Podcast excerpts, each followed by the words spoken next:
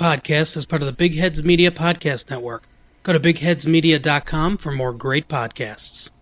Swinging a line drive left field. Benintendi coming on, dives, and did he make the catch? He did. He got it. Here we go. It's time to party. Right here. 3 2.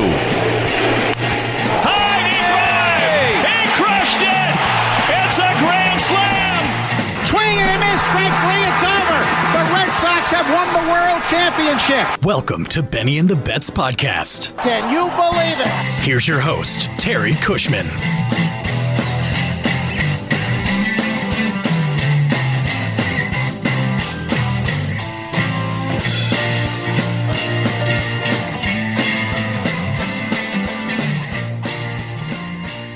Good evening, everyone, and welcome to another episode of the Benny and the Bets podcast covering Boston Red Sox baseball.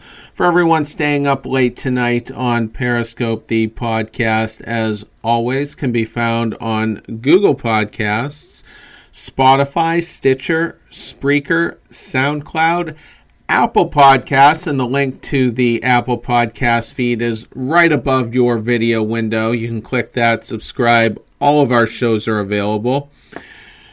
Red Sox just wrapped up a three game set against the lowly Baltimore Orioles, sweeping the set three games to one. Big news of the weekend, though Chris Sale could be lost until the 2021 season. We will be getting into that in the second half of the episode. I am Terry Cushman, and I'm joined, as always, by Matt Clark. And tonight, uh, coming off the bench, Sam Greeman from WTP Sports. How are you, gentlemen? Matt, how you doing, bro? I'm good, thank you. Yeah, I'm doing good. Um, yeah, lot lot to like. I feel like in the, this weekend. As far as on the field, for sure. And uh, before we get into it, uh, Sam, uh, I'll have you uh, just you know tell the audience your background and and whatever. And I, I also notice you're the president of the Ryan Brasier fan club. So I'm curious as to who you beat in that election. Well, to start off, um, I'm Sam. I'm from uh, Western Mass, uh, going to college at Boston University. Um, dorm's just about 500 feet away from Fenway, and I go to basically every game I can. Uh, went to a few playoff games, um, and I'm a writer for WTPSports.com. Um, write a lot of baseball articles. Last one I wrote was why you should like the Reds and all the fire that they bring. So you can follow me on Twitter, Sam Greeman13. And that's basically it for me. And as far as the fan club goes, I feel like last year nobody was talking about how Ryan Brasier was quietly dominating, putting up a one six ERA, and had the first his first seven outings just in the postseason were scoreless. So I started the Ryan Brasier fan club, and every time he comes in, it's Brasier time. there you go. And he uh, was the corresponding move this weekend for uh, Chris Sale. So he'll uh, hopefully kind of show us something, you know, as we go into the winter and decide what to do with this bullpen. So. Uh, getting right into uh, heroes and zeros. Matt, you're a little under the weather, but uh, I think you're a formidable uh, leadoff man. So go ahead. Who's your hero? I appreciate that. Uh, not a real stretch here uh, since I am under the weather. I'll, I'll, go with some easy picks here. First one, uh, as far as a hero goes, is is Rafael Devers. Uh, I mean, he's continuing to rake. What he's doing this season is is nothing short of impressive. Um, you know, he went seven for thirteen in the series, had four runs, scored two home runs, seven RBIs, hitting at a uh, almost a 540 clip. So, I mean, in doing so uh, tonight, uh, he, he or uh, earlier today, I should say, uh, he became the first major league player uh, in 2019 to hit the 100 RBI mark. Um, and his 76 extra base hits in 2019. Uh, that's the second most uh, through 127 games of any uh, Red Sox. I think Jimmie Foxx is the only other one. I think he had 77 at this uh, through 127 games. But I mean, he's he's the second youngest to have 25 home runs, 100 RBIs, and 100 runs in a season. The only other person to do that was Ted Williams, who did it three times. I mean, the list goes on and on. The guy has just been unbelievable this year. And short of uh, something happening to Mike Trout, uh, he, he's he's probably going to finish second second in uh, the MVP voting. But he's he's been phenomenal, and I, I don't think there's an, an easier selection for a hero from this series. He's probably the MVP of this segment uh, this season. You know, given the number of times he's been brought up as a hero. The one thing that I keep reminding myself about Devers is that he's three years younger than Michael Chavis. How insane is that? Yeah. That's uh that's something I remember him coming out of 2017 and raking the first three weeks, and then kind of going on a cold stretch, and then hitting a big home run in the uh, division series. That was uh that was something. Yeah, and you know he's always been clutch. You know since he's been up the last two seasons, basically, and his postseason numbers are really good, albeit a short sample size. So that that just you know goes to show you how clutch he's been. And this year he's really filled in you know all of the other gaps as far as performance and consistency and just coming through in big moments. He just uh, you know, a really complete player. And, you know, we spoke last, you know, episode that he, he probably should be the top priority this offseason, a higher priority than uh, even Mookie Betts would be. And I'd love to see them get creative and, you know, lock him up to at least somewhere in the six to eight year vicinity with some, some, you know, high priced option years to come after that to you know further incentivize him signing early. So um, hopefully the Red Sox see it see it that way. Um, we'll get into some more stuff later where you know they didn't really see it my way and you know didn't make the best decisions. So we'll see. Uh, any any additional thoughts, uh, Sam, before uh, we move on? On Devers? Um, well, the home run he hit today was apparently 482 feet. Wow. It was an inside fastball that he literally just turned and burned on. It was very weird because it looked it looked in the beginning like it was going to go way foul as he kind of stood there and kind of was looking down the line like, eh, is it going to go foul? But it just kept straight and it was a bomb. I didn't realize it was that far. I knew he kind of pulled it down that right field line, but that uh, that has to be one of the longest home runs this year, if not the longest. Yeah, it was. I remember back. I think it was back in May. They measured a Rowdy Tellez home run at like 505 feet, oh. but like nobody believed it because it went like five rows back in right field and it was like later corrected to like 430 feet. So it, didn't really look that far. I remember that. Didn't it bounce off the facade where the retired numbers are, or something? I thought I could be wrong, but I do it remember close, it being either close to doing that, or it might have done it. Yeah, it, yeah. I, I remember O'Brien and I think Eckersley was on for that game, and they're like, "Well, geez, the red seat is just about that far," and uh, yeah. and then later they're like, "Yeah, it was it was much less." But Devers all year long has uh, been literally number one in MLB with highest average exit velocity on all of his hits, or I should say hard hit contact rather. He's number one for hard hit contact. Excuse me and uh, I, I, think he was averaging around 95, 96 miles an hour. So the dude just mangles the, the baseball. Yeah, absolutely. Uh, so who who do you have, Sam? Who's your hero for the series? My hero is Eduardo Rodriguez. He gave a great start uh, last night. Seven and third shutout innings, only allowed four hits, two walks, and four only struck out four.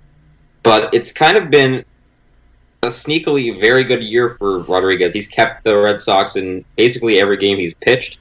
He's 14 and 5 with a 4-1 ERA. The ERA is a little high, but he's he's gone 153 and two thirds innings, which is very very impressive. Considering he's only 26 and he's already getting up to that workload, and you know it seems like o- O'Brien and Eckersley always talk about he gets all this run support. I mean, Porcello gets basically the same amount of run support, but he gives up six runs to start, and it's just not as pretty. Yeah, and Erod, uh, you know, kind of seemed to be slipping his last couple of starts uh, coming into this one, and I was thinking, well, geez, the weight of the team is probably getting heavy, and you know, with all the misfortunes and the and the other injuries, it's you know, it, it's probably not too difficult to lose focus here, especially when we're not really in it, though not mathematically out of it either.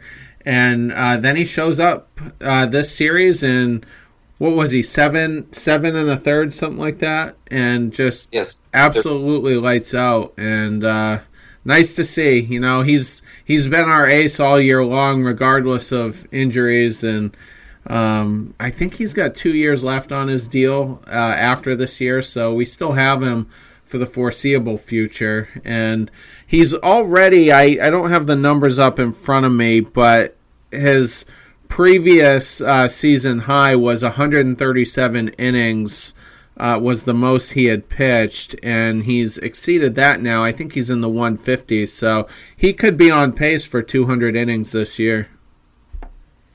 Yeah, he's gonna be looks like the workhorse of the staff. Porcello is just not pitching well enough to get deep into games. Sale is, you know, Sale, and everything else has been just kind of a kind of a wreck. absolutely matt what are your thoughts on erod's start I mean, he looked uh, he looked like he was he was kind of going at batters a little bit more than than the previous time out, where he was still you, saw a little bit of the nibbling. Um, that's that's a good thing. Anytime he goes deep in a game, which has been a lot more consistent this year, uh, it, it bodes well for the Red Sox.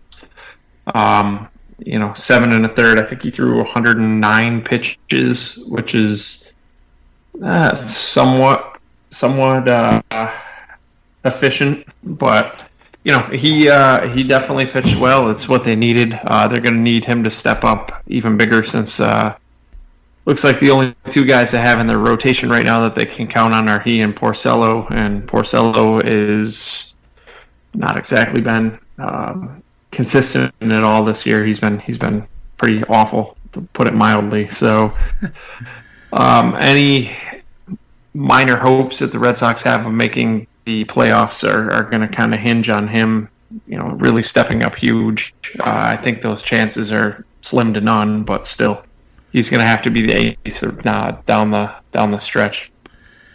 and it's hard to i mean we've just won what six out of seven something like that and um so it's crazy to think that we're you know we're talking this badly about the team but you know it's just been a weird season and um you know i i don't even know what to say at this point it's just been the most uncomfortable roller coaster ride I've ever been on. You know, we, we either usually suck badly, you know, and finish in last like we did in 2012, 14 and 15, or, you know, we win the division easily. And it's just, this is one of those in between years that we never really have. So, um, and the the rhetoric from Cora is that we're not out of it. Like none of them are playing that way. Like you see the the you know the lineup is is energized and they're still producing big time and and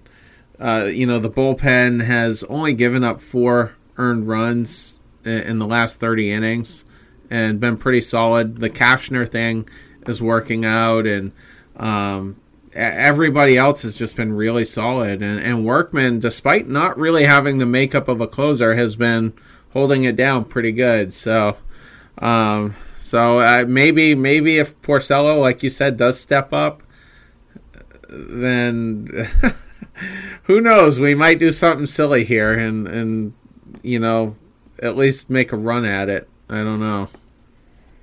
Unfortunately, I mean, even with this really hot stretch that they're going through right now, they haven't even picked up any games. I don't believe. Um, I think they're still they're still six and a half back of Tampa Bay. So, um, you know, while while you'd like to be optimistic that things are going to get better, it's it's real tough when you know you're playing this hot and, and you're not gaining any ground. Yeah, and that's the stubborn thing. You know, Cleveland uh, took the lead momentarily from the Twins, and now they're two and a half back and kind of matching the Twins step for step. But you know, they both just keep winning, and Oakland is uh, probably not going anywhere. Neither is Tampa. So, um, yeah, it's everybody's playing well at the right time, and it's hard to to leapfrog uh, teams when when that happens. Uh, my hero for the series, which I'm a big fan of, because uh, I, I, consider myself to be kind of at the forefront of the trade Mookie Brigade this uh, this off season. He was five for eleven with five runs scored, hit a home run, a towering shot uh, into the monster seats on um, in game one. Uh, drove in two, but really, you know, his fingerprints were all over the series. Uh, walked a couple of times as well. So that's exactly what I want to see, you know, out of Mookie. I, I just want to, I want to see kind of that 2018 MVP look, you know, for the remaining six weeks here, and hopefully elevate his trade value. Uh, because if if we don't, you know, trade him, then he's not re-signing, as we've covered ad nauseum here, and his arbitration price tag going into the final year of his deal next year probably going to be around 30 million. So um, I, would kind of like to get that off the books, and there's you know tons of dynamics in play here. We'll get to the sale part of it, and you know Price is kind of you know having his worst Red Sox uh, year yet in in his seven year deal. So, but uh, getting back to it, I mean Mookie, you know, is is looking like you know a top three or four player in the league right now after kind of a slow start to the season. So, um, Sam, any any thoughts on Mookie? Yeah, it's it's been it's been a wild ride this year for Mookie because he started off, you know, hitting like 260, 270. The only really saving grace was that he was walking a lot, and he's still walking a lot. But now he's finally getting that average up. It's up to 285. Um, slugging 504, which is right around his career average, not close to what he was doing last year, which was uh, 640 slugging.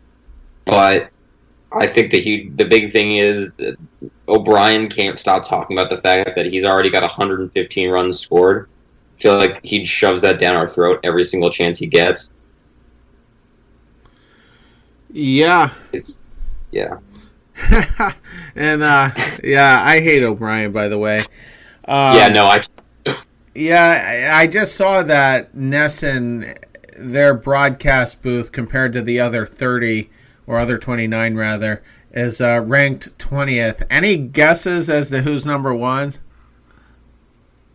Ooh, who would be number one? That's a great question. I would. Mm, I would like. I always like the Brewers and the Padres. Padres because they got Orsillo.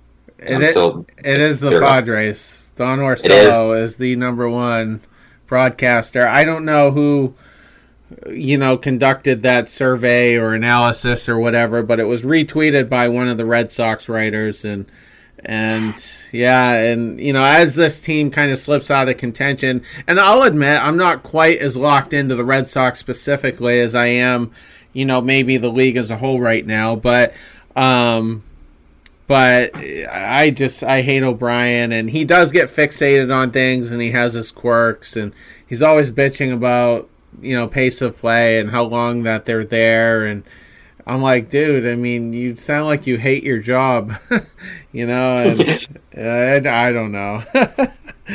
so I didn't mean to turn that into the O'Brien thing, but uh, Matt, any any thoughts on Mookie or O'Brien since we uh, opened up that can of worms? Yeah, I don't. You know, while I like Orsillo a lot better than O'Brien, uh, I don't know. I guess I'm kind of indifferent on O'Brien. Um, as far as Mookie Betts goes, though, I mean, yeah, it is good that he's he's starting to kind of pick it up a little bit at the plate. To your point, um, you know, it, it, does add to trade value if they do decide to do that. Um, I mean, he's going to fall short, obviously, of, well, it looks like it, unless he goes on a, an incredible run, but he's going to fall short on home runs and RBIs and even stolen bases. Um, his average has dipped quite a bit, but it's, you know, at least he's being a little bit more productive than he was in the beginning of the year. Uh, and to your point, you know, that, that definitely benefits if, if they're looking to shop him. Um, you know, if they're looking to re-sign him and, and get a steal, which I don't think he'll re-sign. I mean, it doesn't hurt that he fell off those incredible numbers from last year. So it'll be interesting to see what they end up doing with him. Yeah, and you mentioned the RBIs. He only had 83 last year, you know, so a lot of that was, you know, he did hit, I think it was 32 home runs and had o- over 100 uh, runs scored. It might have been in the 150, 120 area. So I mean, he it's one twenty nine. Oh, 129. Okay. And so he basically, you know, the fact that he's a five tool player just kind of, you know, kind of balanced him out to kind of win that award. I mean, he can he can help you. I mean, his his best postseason moment was actually a defensive play uh, in the Astro series when Tony Kemp tried to leg out a double and he threw a laser beam into second base to get him, and so you know he can he can beat you defensively. He can steal bases, and you know so he really is a complete player. Doesn't have the consistency of, of a Trout type guy to necessarily win the MVP every year, but um, but yeah, and and he's showing a lot of that lately, and and you are seeing a little bit more power. So, um, like I said, as long as it elevates the uh, trade value. Uh, so getting into zeros now, the the players that did not impress us uh, this series. Uh, Matt, go ahead. Who you have? I'm gonna go with Nate Eovaldi again. Um, you know, he he they needed about 60 pitches out of him. They were trying to get him to start. They're trying to ease him back into the rotation. Um, and he went two innings, threw 43 pitches, um, had three walks, two wild pitches, three hits, five earned runs, and he only struck out one. Uh, this is a guy that you know they paid. They, they ex- gave him a, a, contract extension, paid him uh, uh, quite a bit of money to come in, and they don't seem to have a home for him. He's been all over. Um, you know, started out as in the rotation. Then he was going to be their closer, except for he couldn't do, he couldn't handle the high leverage uh, situations. He did poorly there. And they just kind of had him as uh, just wherever uh, in, in relief. Um, and now they're putting him back in the rotation. Uh, currently, he's got one win, one quality start, and a 6.69 ERA. Um, it's just for as much as they paid, you know, I get it. He's he's had some injuries, but he's paying zero dividends. Um, and, and, maybe you know, it looked like as far as velocity, uh, it, it, was definitely there in today's game, but he just had zero control. He couldn't control anything, and uh, that may have something to do with the fact that he was he was used twice earlier this week as a high leverage uh, reliever, but honestly, he's still got to step up. I mean, they were only asking him to go a few innings here, and and he just he couldn't even get that for him. So it's been an absolute disaster this first year of his contract that they signed. Um, not a big fan of it so far. Sam, what are your thoughts on Nathan Eovaldi? I think moving him to the closer right when he came off the IL was not was not a great idea. It kind of seemed to just destroy his confidence because I think the first time he came in was against the Rays and he just think we were winning that game. It was Sunday night baseball. I think we were winning that game like seven nothing, and then done up like two or three runs right when he came in, and it was not just not a great look. I mean, I think we all have the perception of like, yeah, he's got the stuff to be a closer. Well, I I just don't think it's a stuff thing. I think it takes an actual like certain type of person to become a closer. I think you gotta be able to just come in there and dominate and not care about you know what the situation is. Just get get the job done. And, you know, know that your job is to get three or four outs. Yeah, you know, I mean, he might not necessarily need to be a closer, but I just I don't think he's a starting pitcher. I mean, his numbers his career numbers are pretty mediocre here. You know, he's a he's got a 422 uh, career earned run average. I'm looking at his innings pitched here, and only twice in his career has he pitched 150 or more innings, and that was 2014 and 2015. So it's been a little while since then, and he just doesn't have the durability to to pitch, you know, a high workload year in and year out, and he's a fastball cutter guy. I mean, those are his pitches. He only has two, and it's almost impossible to be an effective starting pitcher with, with only two pitches. I mean, Erod, it, it took him forever to break out because his changeup wasn't always great, and this year it's been a little bit better, and he's throwing a good slider, good fastball, and I just there's nothing about Nathan Eovaldi that that tells me he's going to be a viable starting pitcher. And then he goes in there today against the you know basically the worst team in the league, next to maybe the Marlins, who I think have had a decent second half, uh, if if I remember right, and you know, and Eovaldi laid an egg, you know, and I just I've been hammering away on it since he went on the DL uh, last April, and he's just not showing me anything right now. And how long do you parlay three good postseason starts into trying to recreate that? You know, over the remaining three years of the deal, because he's not that guy, and I, I'm just wondering how long is it going to take the Red Sox to, to figure that out? Well, I think the problem is you can't. I don't think it's a great look to just sign him and you know, like oh, we don't have a use for him now. I think maybe maybe it's an idea like um, you know, we're missing a fifth starter, and it's one of those days where it's got to be either Hector or Brian Johnson you know, he gives you three innings out of the bullpen, kind of almost like the guy after the opener. Just gives you three or four innings, then you move on to the bullpen. It's it's, it's just a thought, but uh, yeah, I agree. It's not. He hasn't really seemed to do anything in any role he's been in this year.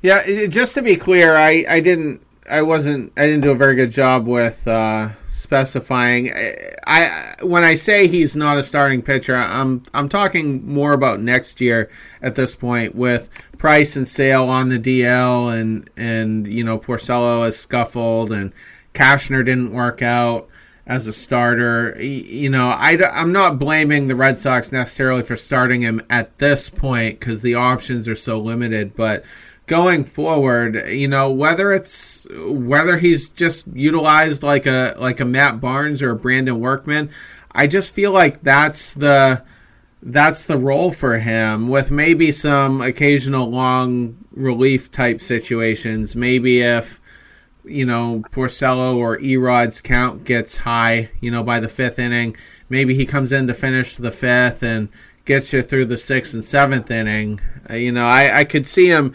utilized that way, but when he pitches like he he did today, where he just gets tattooed and, and he only has two pitches, and he's laboring out there pretty hard, I just think that's just begging for another extended stay on the disabled list. Matt, any thoughts? Yeah, you know, I think that some of the reason that they're really pushing for the um, you know the rotation too is I think they're looking at um, I think they're looking at uh, what what happened down the stretch last year. You know, they they um, basically you know, Brian Bannister worked with him. He tweaked it a little bit, and, and down the stretch he was pretty solid, and that that translated into uh, solid pitching in the in the postseason. And I think that they're kind of they're looking at that, and, and they're just holding on to that hope that they can they can find something there again, make that minor tweak, and he'll be back to what he was down the stretch. I don't know. I, I mean, the guy's got a filthy cutter. Uh, he throws it as hard as anybody. He's got a he's got a triple digits fastball.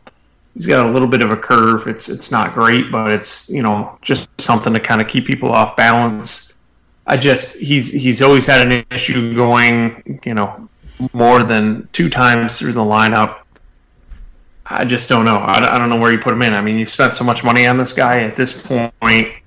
Yeah, did, did you pay almost seventy million dollars for the guy to be a six inning, you know, bullpen guy? That's a hell of a lot of money. That's I think they're going to have to continue to try to put him into the uh, put him into the rotation. Otherwise, there's they're going to get backlash from the fans. And I don't think they're going to have many options going into next year if Sale is done for the year, like a lot of people believe.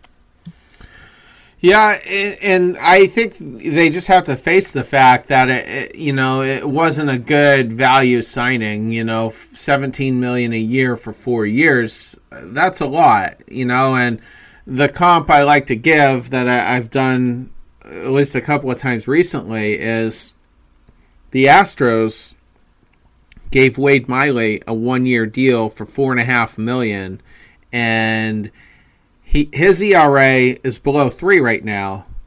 You know that, and this year that Miley's having far and away blows Nathan Eovaldi's best year out of the water.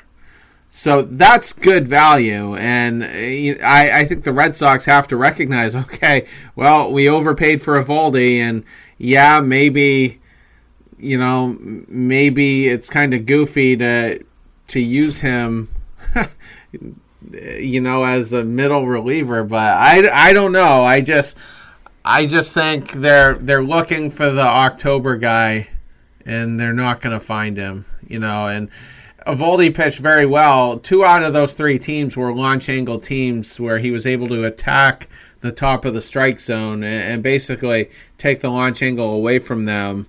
And this year, you know, a lot of teams are laying off those those high pitches, you know, so it's it's a mess. It's a mess. Um, uh, Sam, go ahead. Uh, who's who's your zero? My zero is going to be Chris Owings. Um, we picked him up right after the the uh, Royals released him in June, and he kind of disappointed. He went one for seven with five strikeouts this series and I was talking with my friend, and he remembers a time when he was part of what might have been the best young infield that was coming up in 2016 when he was with the Diamondbacks. It was him, Brandon Drury, Jake Lamb, and Paul Goldschmidt back when Goldschmidt was up in the MVP consideration. Lamb was hitting 30 home runs, and Drury and um, and Owings were playing great defense up the middle.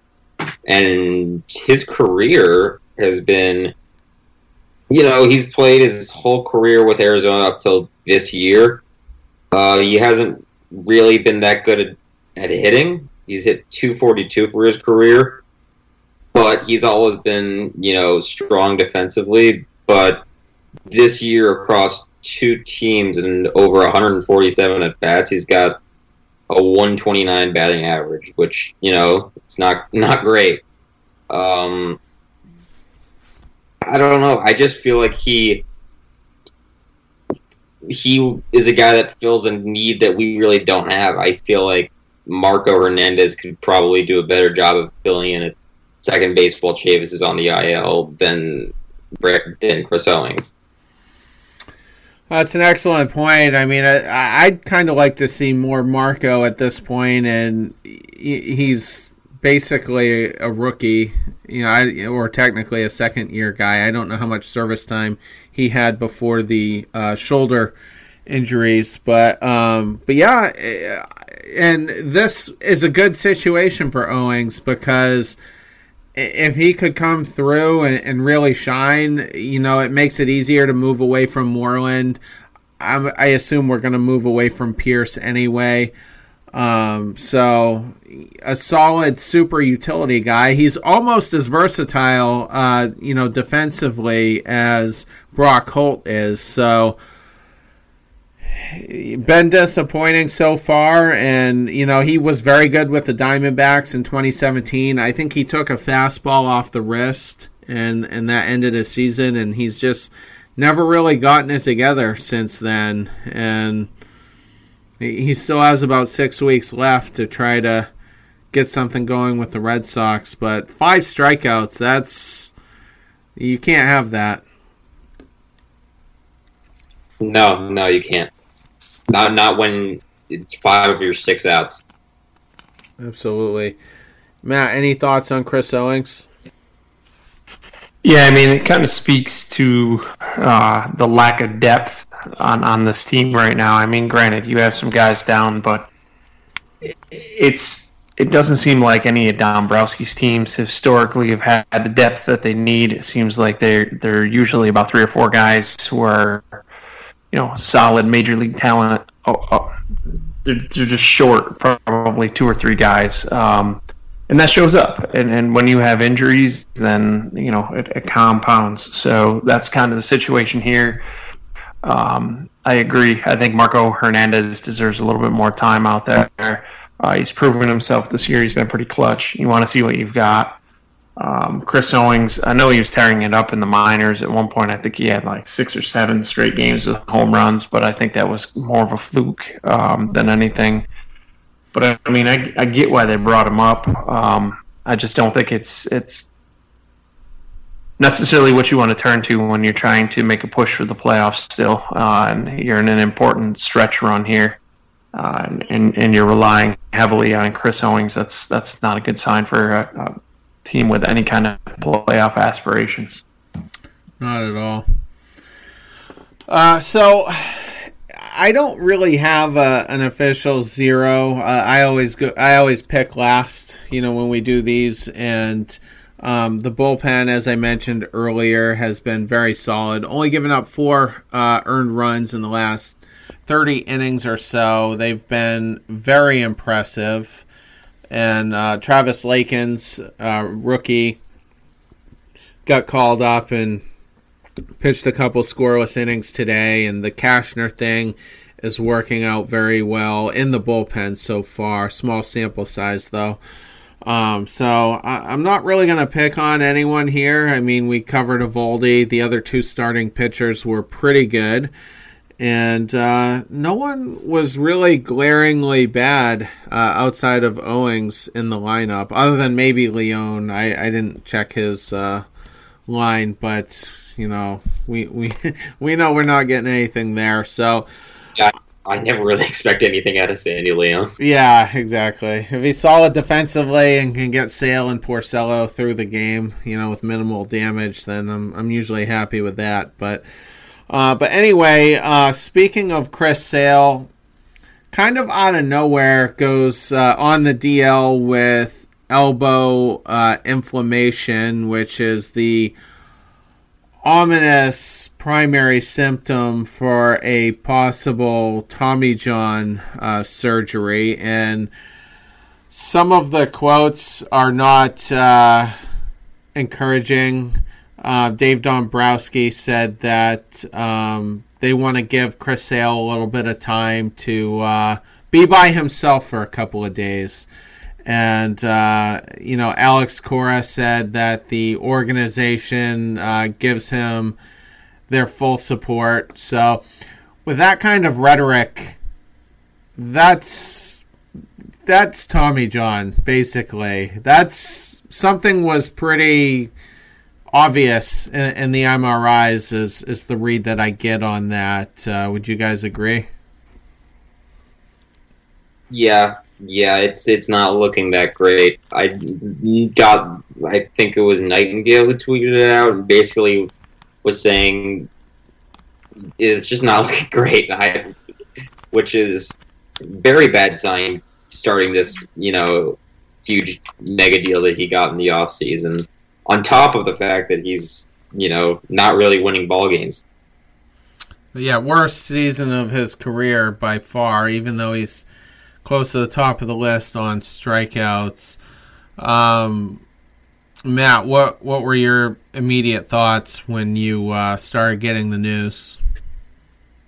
I mean, you never want to hear the word second opinion or Dr. James Andrews, and you got both of those. Typically, those things, uh, you know, that that translates to, to Tommy John surgery. Uh, I'm I'm hoping that that's not the case. I know they said he didn't feel it Tuesday. Um, he he noticed it Thursday or Friday, but he, um, you know, it, they said that the MRI shows that the inflammation was as uh, as a result of Tuesday's game, which seems a little weird. Um, you know, they're trying to pitch it as it might not be as severe as they think. Um, I know Cora said that he just didn't speak to the media because he wants to be straight up and have the information when he speaks to them, and that uh, not speaking to them didn't have a direct correlation to the severity of the injury. Uh, um, I don't know. They're all trying to spin it. It's just, I don't know. I, I, I don't think it's, I don't think it's going to be a, a, good situation. And if it is in fact Tommy John surgery, then he's gone next year. And you know the Red Sox pitching staff for 2020 is now all of a sudden David Price and uh, E-Rod, and outside of that, you know, you don't know. Is Eovaldi going to be the guy out of necessity? You know, that takes the third, uh, the third spot. Might have to be. Um, I, don't, I don't know how they fill the other ones. Porcello's more than likely going to walk. Um, you know, obviously Sale's out. I can't see them uh, giving Cashner the ten million dollar vesting option. Nor do I really want to see him come back. So basically, have to fill out. Uh, you know, fill out potentially uh, two to three positions in your rotation, which is not a good thing coming in uh, coming into next year. Yeah, and I was a critic the whole time. I, I did not want him to get his contract extension before the season started, or even really during the season. This year was his uh, last option year on his initial extension that the White Sox originally gave him. He um, could have served out the year on a on a fifteen million dollar uh, you know option, and and they decided to, for whatever reason, take on the most possible risk and sign him early when there was absolutely zero risk in waiting until after the season. And for the people that have argued with me, uh, they've said things like, you know, if if he won the Cy Young this year, they w- his value would have went way up, and they would have had to have overpaid. And I would have been fine with that. Like that would have been a, a better penalty than the one we're currently looking at, in my opinion. And he's had stamina issues uh, since 2016. You know, this is the fourth year where he hasn't been he hasn't been good all of this year, but he, you know, after August 1st, there's typically a drop off and he seemed to be, you know, on on pace for that and um and then there's his mechanics. They're terrible. His his delivery is very violent. It's very unnatural, and it's probably, you know, it, it's it could very well lead to, uh, uh, you know, exactly Tommy John surgery. So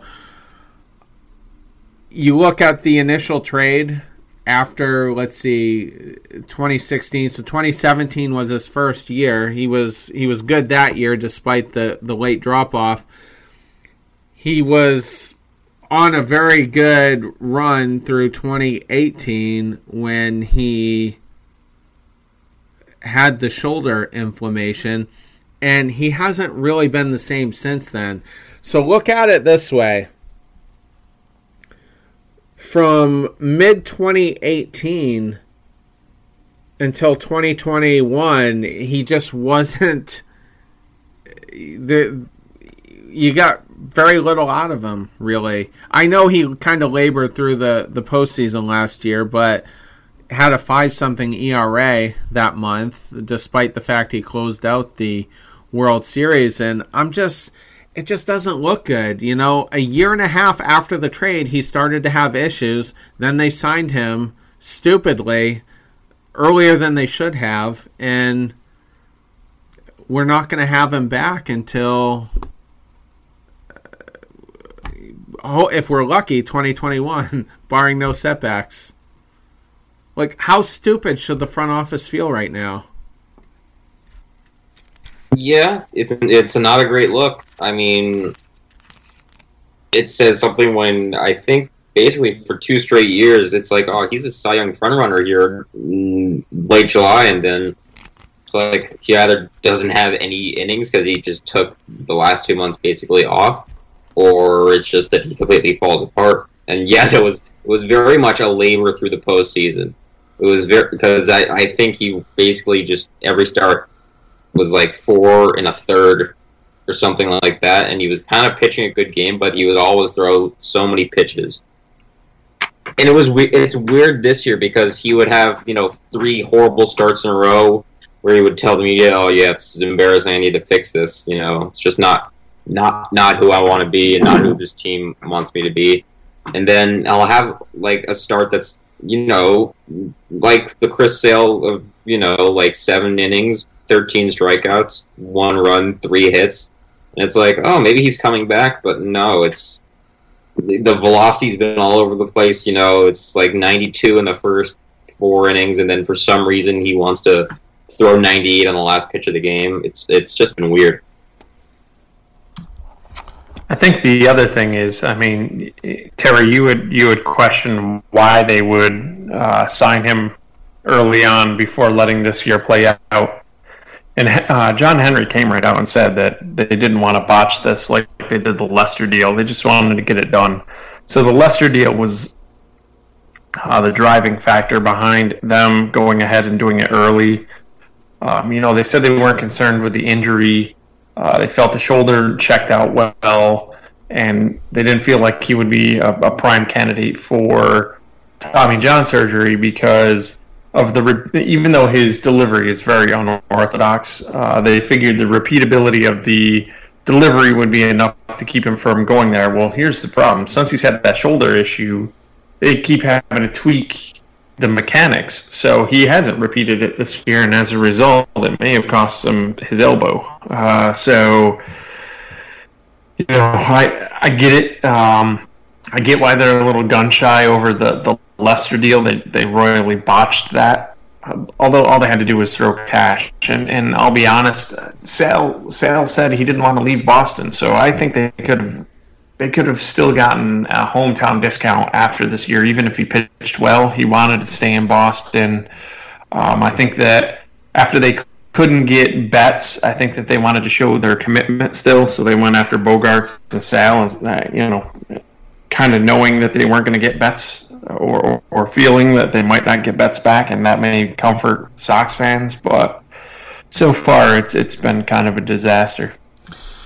You know, and another thing I wanted to kind of touch on that you kind of reminded me of just there is, is when you bring up that he wanted to stay in Boston. I think part of his motive was signing early was basically like an insurance policy because he knows he hasn't had a, a couple of good seasons down the stretch recently. He blew the Cy Young to Kluber in 2017, crapped his pants in the postseason against the Astros went on the DL last year for the shoulder inflammation, which, despite the fact there was no surgery associated with it, still the worst injury of his career.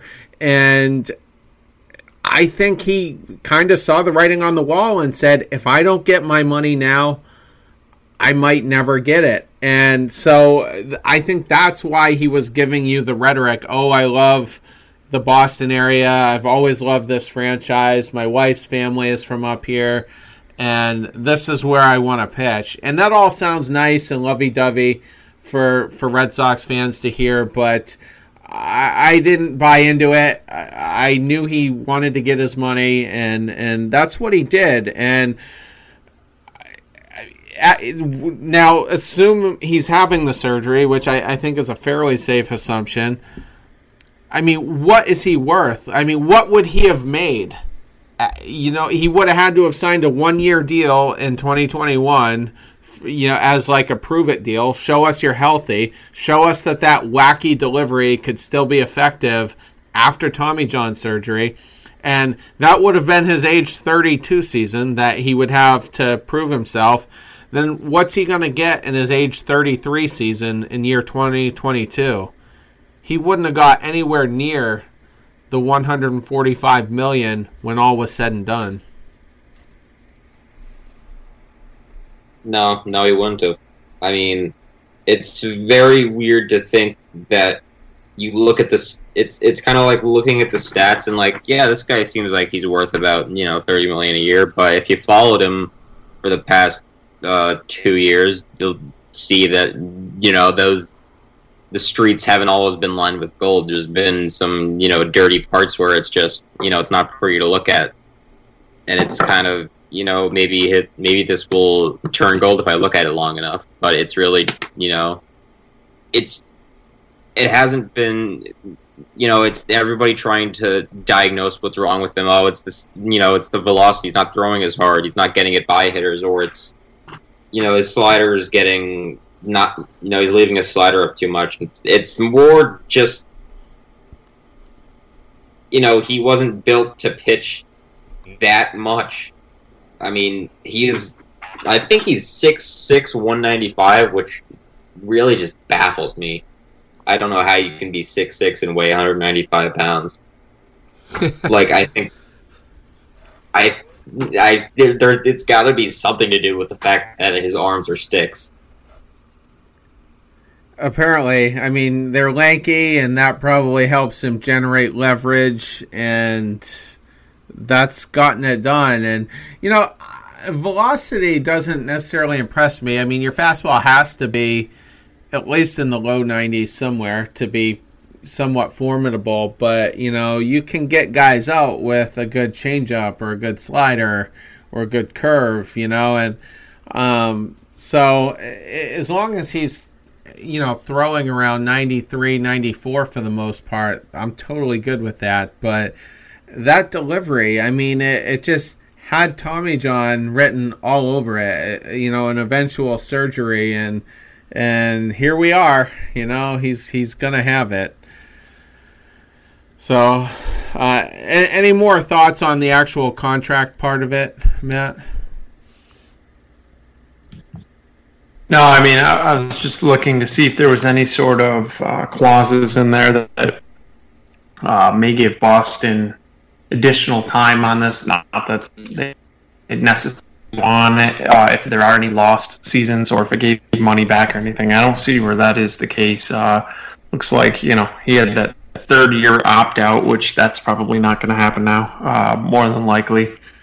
Um, yeah, I, I don't know. I, it's it's tough. At the time, I, I, was in favor of the deal because I figured they'd have to give him a, a, thorough medical exam, and if he came through that on the other side looking well, um, you know, they had to have done all their, their due diligence with it.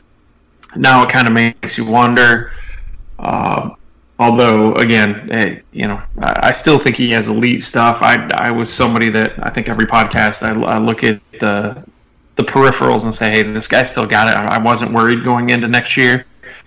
Now I can say I'm honestly worried. Um, I don't think he's going to have it next year. So um, I, I, also wonder if some of the some of the reasoning behind giving him this big deal is, I mean, obviously they traded away some some high level prospects, and you know, if they only get him for the, the few years, people may have been clamoring about that as well. I mean, especially, well, I mean, obviously at the time, Moncada hadn't really broken out looks like he's kind of breaking out to that potential. And Kopech has become one of the better prospects, even though he had his own Tommy John surgery.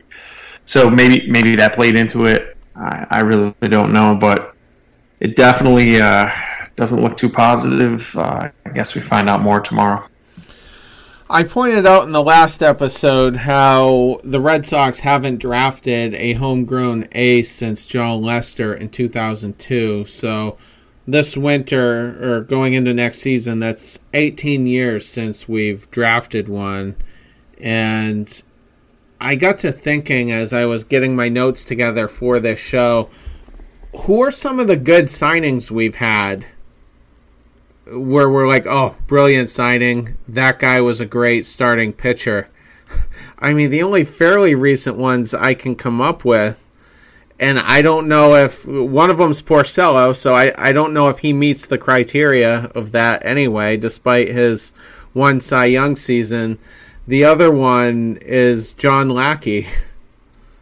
Like we don't even really have a, a great track record of, of, signings, and David David Price is, is also, but I think the jury's still out on on that contract as well. I mean, you go into last postseason, the the offense and the bullpen basically carried him into Game Five of the ALCS against the Astros, and then he he pitched a very good game, and then had two uh, great starts in the in the World Series, but uh, you know we walked a tightrope to to get him to that point, and um, you, you, know not so great before that. You know, in a Red Sox uniform, hasn't been great this year. So I just it just seems like this is an organization that just doesn't understand pitching. Yeah, the last guy I can remember, honestly, and this was, you know, pretty not that recent, was Schilling when we signed we signed him to that deal after we traded for him. It was just it was the weird deal that had all these weird clauses like, all right, if I'm gonna win if we win the World Series I'll get, you know, extra money. And it was kind of you know, what do we have to lose? Coming off those great years in Arizona, they didn't want to pay him. So you know, they, they found a home for him in Boston. We signed him to the extension, and we got his last good years, and he helped us win two World Series.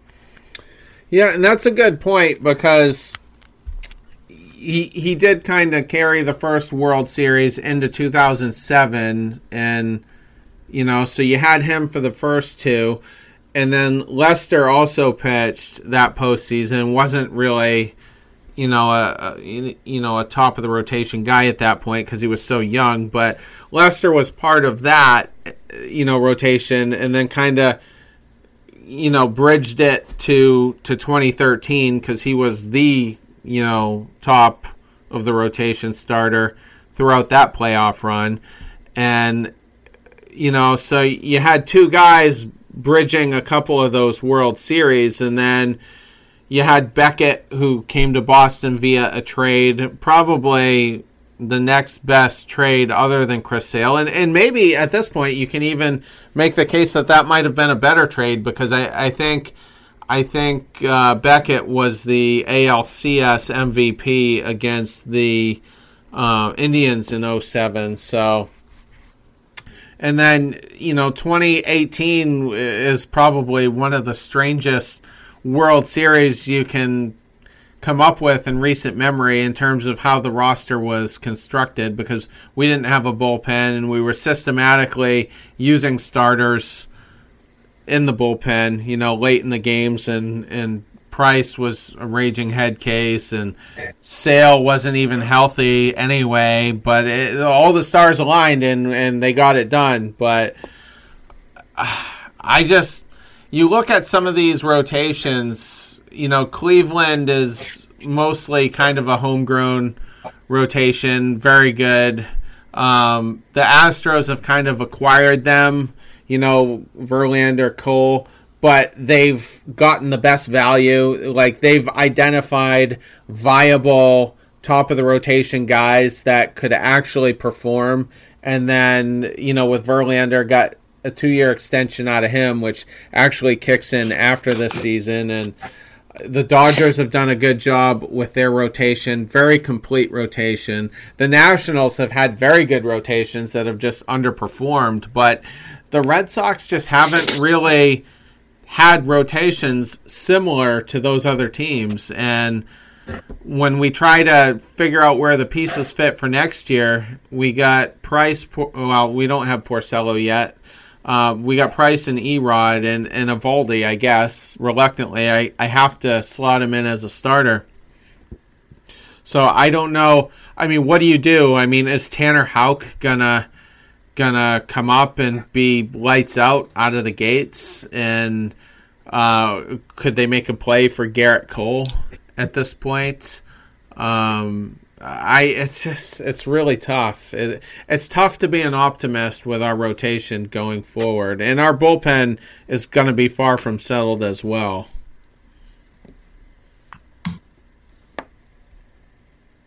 Yeah, I don't really. I think there's some some some trade has to happen, whether it has whether it's Mookie to where we're going to get some kind of pitching whether it's in the pipeline down the farm or you know major league ready talent. I don't think we are going to get Cole. I don't think he's going to look at Boston and say, "Yeah, that's a place where I want to go." You know, guy gives up a lot of home runs like Verlander, and I don't think he looks at the pinball box at Fenway Park and gets a, gets aroused by the thought of pitching here. But you never know. I guess I just feel like we need to, you know, we see how maybe this year finishes, and if it finishes on the down note, I feel like you know Mookie might be, you know, we might want to get the most that we can get out of him, which you know could be as many as three or four, you know, top prospects as well as a major leaguer, and just see, you know, if we can finesse some kind of pitching talent from that. Matt? I uh, I don't disagree with that. I, I was going to say I think that this pushes the Mookie, you know, trade Mookie into overdrive uh, just because they have so many missing pieces on that rotation and bullpen. Uh, I wouldn't be surprised to see Jackie Bradley Jr. potentially traded as well. Um, I don't know how much you can get for him, but if you have somebody that values him, you know, for his defense and feels like there's something that they can do with that swing, just to solidify it. Maybe you get a back end of the rotation type guy for him. Um, I think at this point the Red Sox really view Houck and, and Darwinzon and Hernandez more as relief arms and, and have more of the makeup to be relievers, which they, I mean, again, Hernandez has looked great for the most part in relief, and, and Houck has done pretty well in AAA in relief. So you know, could they convert those guys? Yeah, potentially. Um, but there's no guarantee that they're they're going to be extremely successful there. Um, there's really nothing nothing on the farm to really draw on and say, yeah, hey, this guy is he could be out next year. Um, there's not a lot of big name free agents out there. I agree. Cole Gerrit Cole isn't going to look at the Red Sox. He's looking at the Yankees, and then he's looking to move back to the West Coast. So could be Dodgers uh, if they. I don't even know that they need any more help in their rotation, but uh, Anaheim, um, you know, the Padres, somebody out west like that.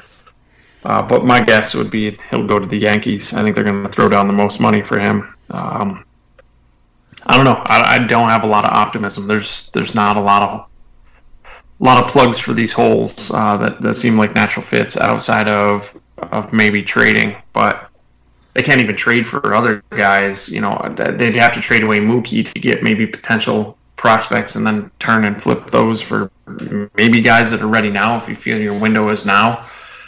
Uh, they're just, I, I, think they're kind of backed into a corner, and a lot of other GMs are going to recognize that, and it could spell disaster for the Red Sox. I think with I, I don't think the Yankees are going to be in on Cole simply because they're already above the luxury tax and they're going to prioritize guys that are within their own organization already.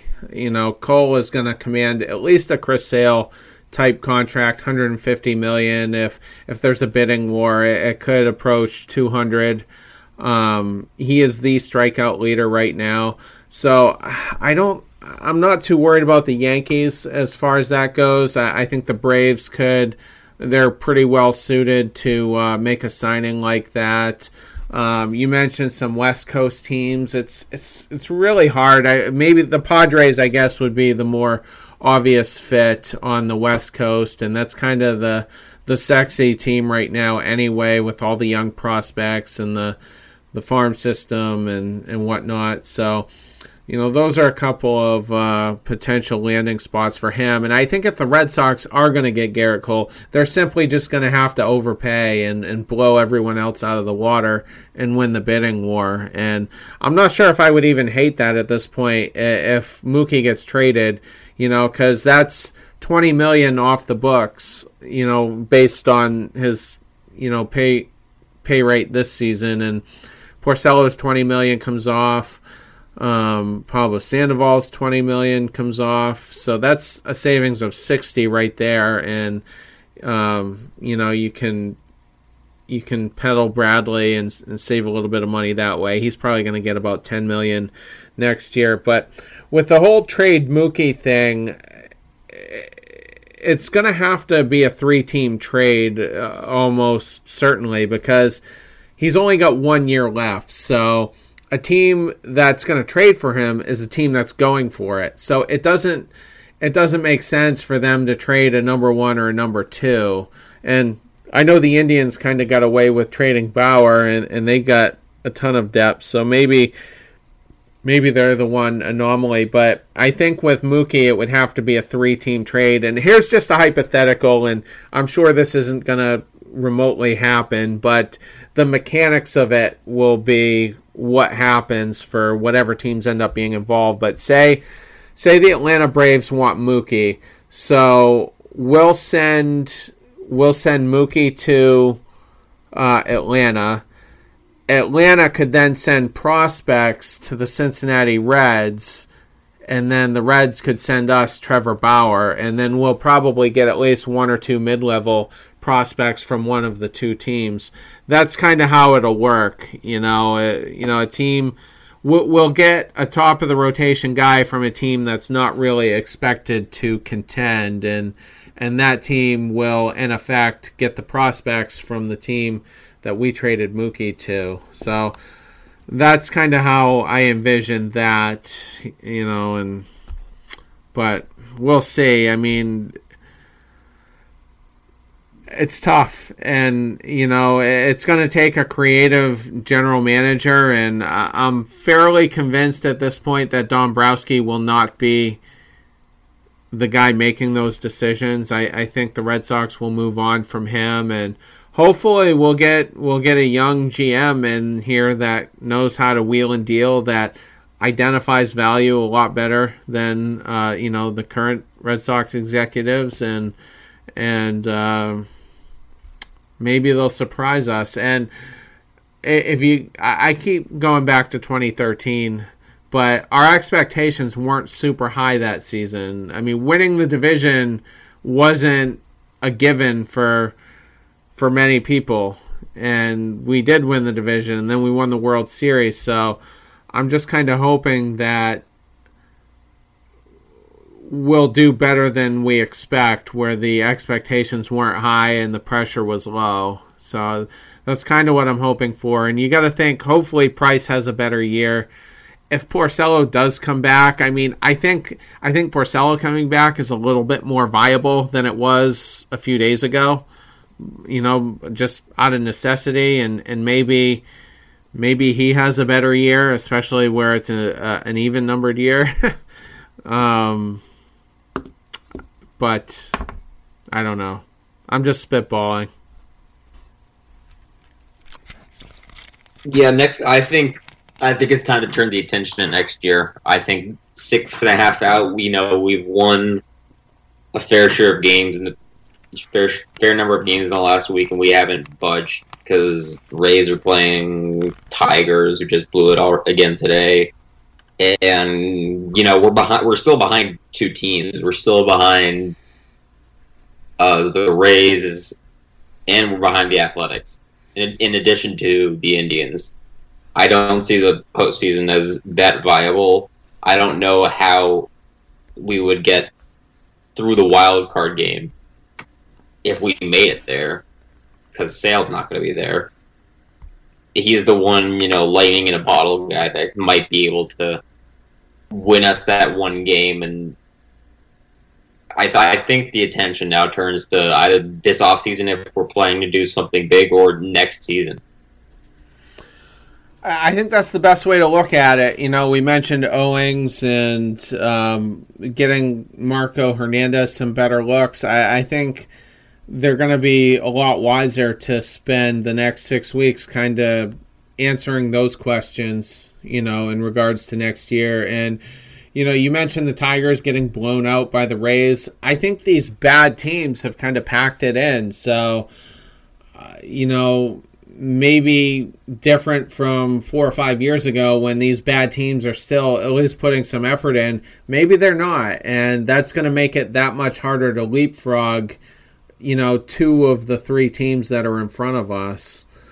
Uh, you know, so uh, ho- hopefully they just they they spend the next week six weeks assessing, you know, what we do have. And I'd love to see Tanner Houck uh, get a call up uh, in the month of September just to kind of, you know, test him against some of these uh, big league teams.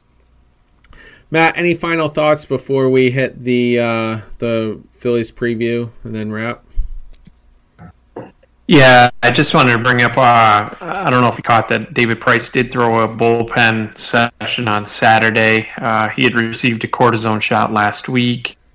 They're planning uh, on having him um, having him throw another bullpen session on Tuesday. Uh, the one on Saturday, he only threw uh, fastballs and changeups.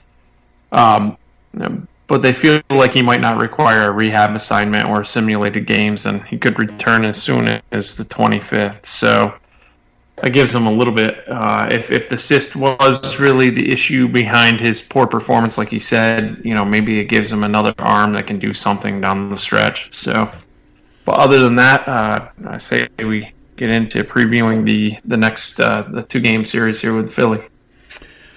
Yeah, so we got the day off tomorrow, and then on Tuesday a seven ten start. Actually, they're both seven ten starts, so uh, us working people can uh, can watch those.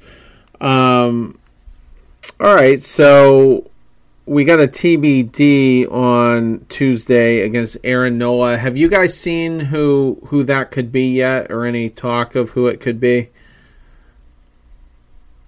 Usually, when it says TBD, I just assume that it's going to be some something that they just patch together and just like, yeah, we'll throw out these this pitcher, and if he doesn't work, we'll just throw out him. Yeah, it could I, be an opener. Yeah. Yeah. Okay, um, and Matt, you haven't heard anything. No, I don't even think Boston didn't even know who they were going to go with. Uh, last I knew, everything I had read, they, they were still uncertain as to what they were going to do on Tuesday. My guess is they probably throw out Brian Johnson, which is something to get excited about. yeah, exactly. Um, well, we're going to be facing Aaron Nola, who is the ace of the Philly staff. Has ha- kind of struggled this year, maybe not to the extent that uh, Price and Sale have struggled, but you know he's got his ERA down in the uh, mid threes, and on paper his 11 and three record looks pretty good. But he did have a bad first couple of months of the season, but uh, seems to be hitting his stride and uh, you know, I, you gotta kind of. I, I, give the the Phillies the edge in uh, that start, despite our offense, you know, being really robust in the last two series. I don't disagree with that. I, I think they lose the first game. Um, I just think it's going to be too much to ask down the stretch to have this piecemeal rotation slash whatever it is that they're just throwing in there every single day. Uh, I was reading actually. Uh, this kind of goes back into some of the stuff we were talking about earlier. Uh, even before this, they were talking about bringing the rover back and, and having the starting staff go into into the relief roles, and they had Porcello listed as a reliever the other day, and they uh, Friday night Sale was listed as a reliever for for them. Um, so I don't know what they're doing. I don't I don't know if they really have a clear plan. I think they're just trying to throw stuff against the wall and see what sticks. But I don't see it sticking here. I, I see them getting beat. Um, and it'll probably be a high scoring affair. Well, yeah, it could be a high scoring affair. I just don't. I don't know if they have enough pitching to keep them in it. Uh, Sam, Yeah. what what are your thoughts on game one? Yeah, game one doesn't really seem like it's stacked our way at all.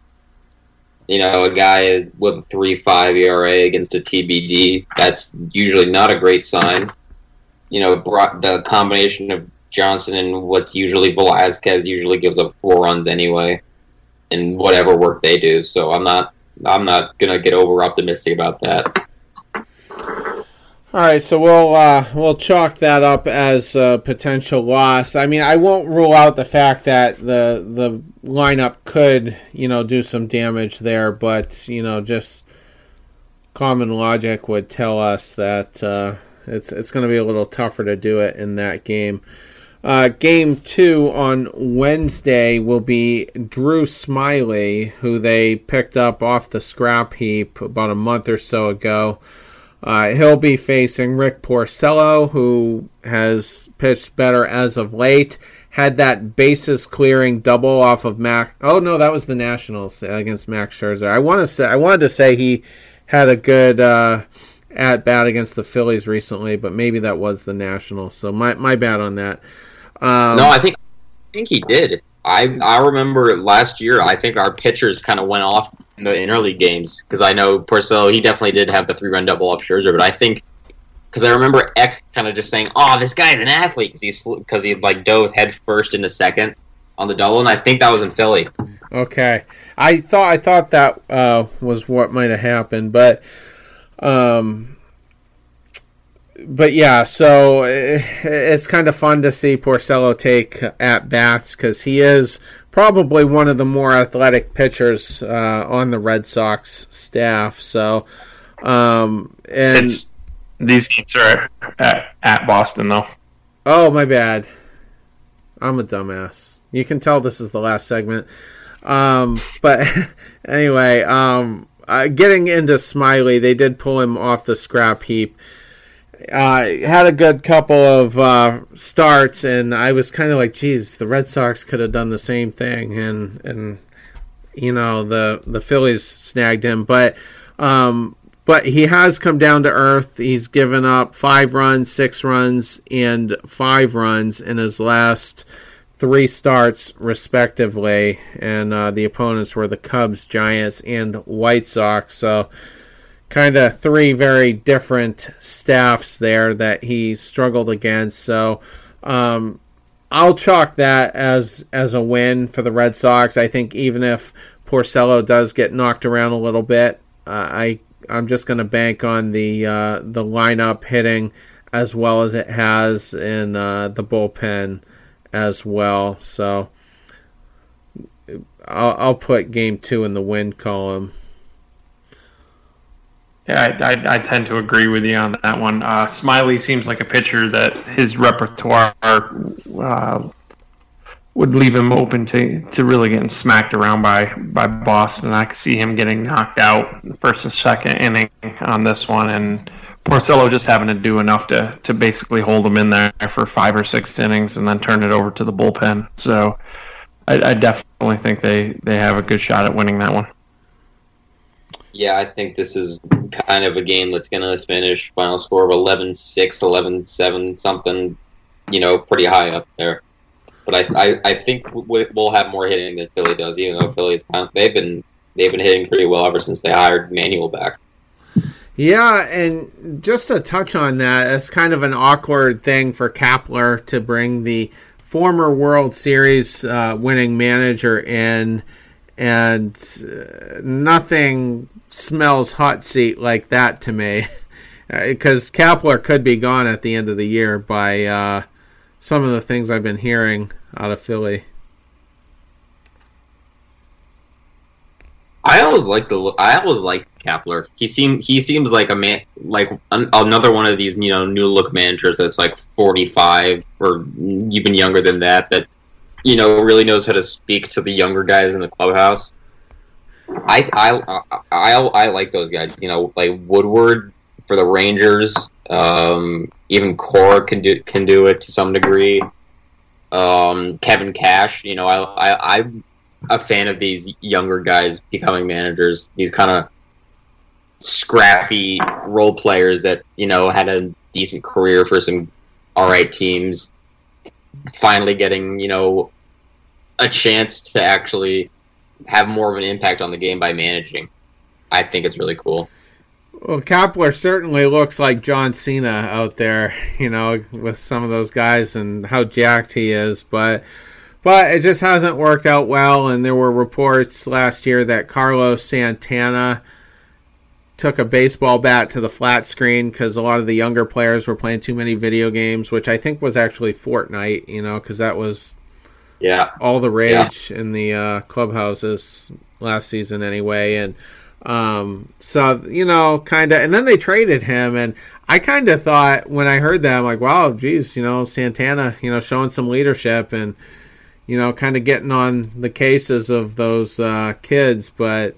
Uh, but he ends up getting traded to, I think it was uh, Seattle or something like that, and um, and then, you know, the Phillies had a good start. I actually had them going to the World Series. They were my National League World Series pick, and I, I feel kind of dumb now. You know, I Believe thought. it or not, mine too. Yeah, I thought the Dodgers would finally calm down, but, uh, you know, but just. They're just not going to quit until they win one, apparently, and and uh, it's 50-50 if you ask me. I mean, the Astros have a great staff very good rotation, and um, you know probably a little bit better bullpen than the Dodgers have. I, I would even say, but but you know. I don't think the Dodgers want to be the Buffalo Bills of the NF uh, of uh, Major League Baseball. Excuse me.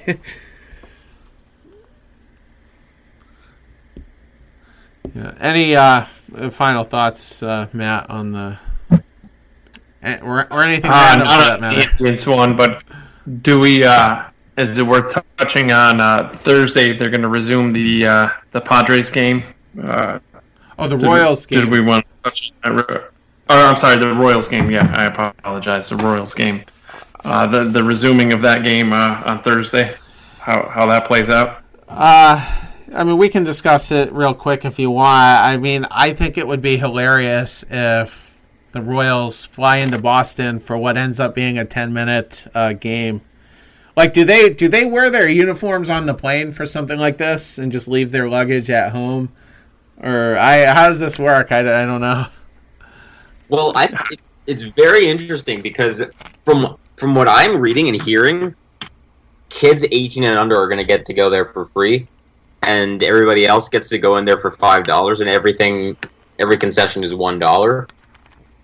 So if I were back, you know, in Boston at school, this would be just a perfect opportunity to just get a ticket like right behind home plate for five bucks, I think, and just you know watch a game for that. Could you know it could last five minutes, as you said.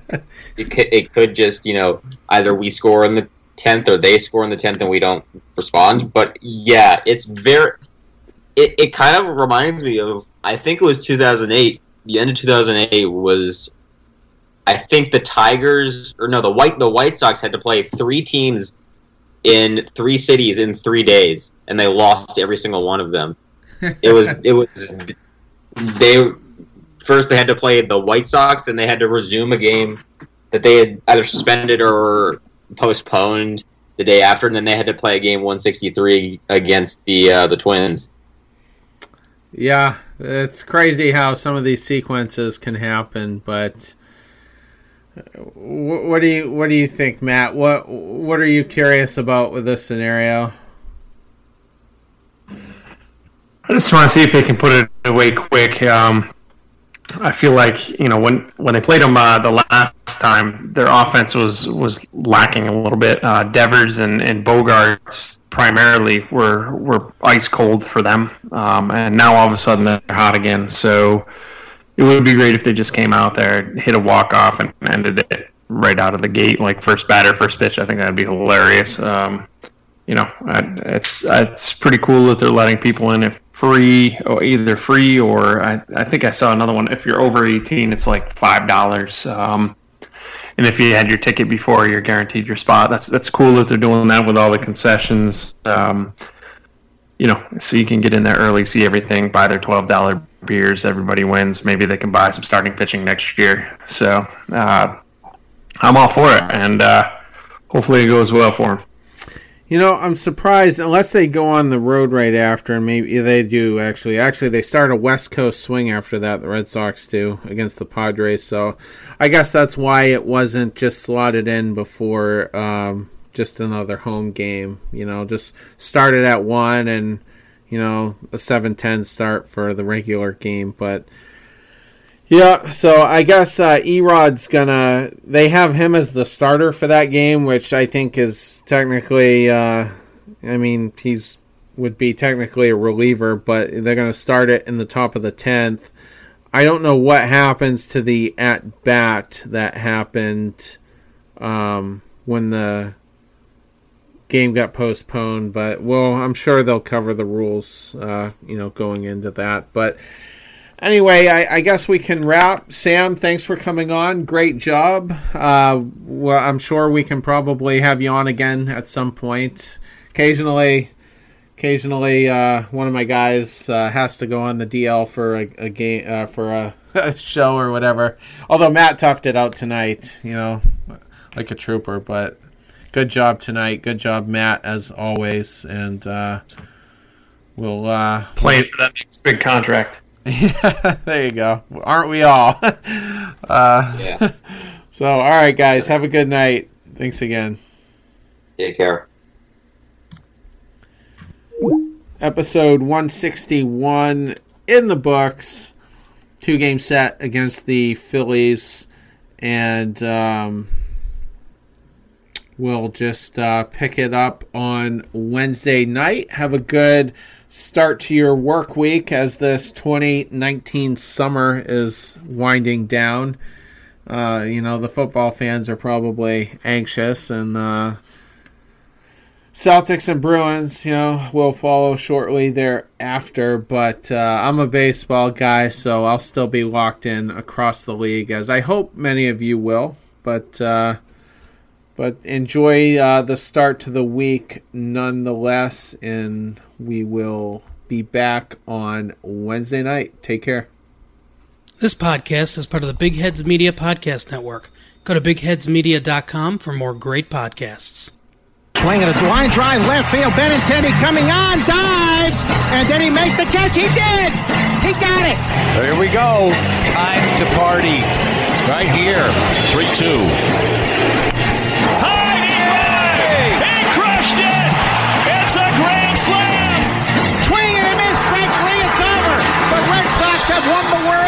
Championship. Welcome to Benny and the Bets podcast. Can you believe it? Here's your host, Terry Cushman.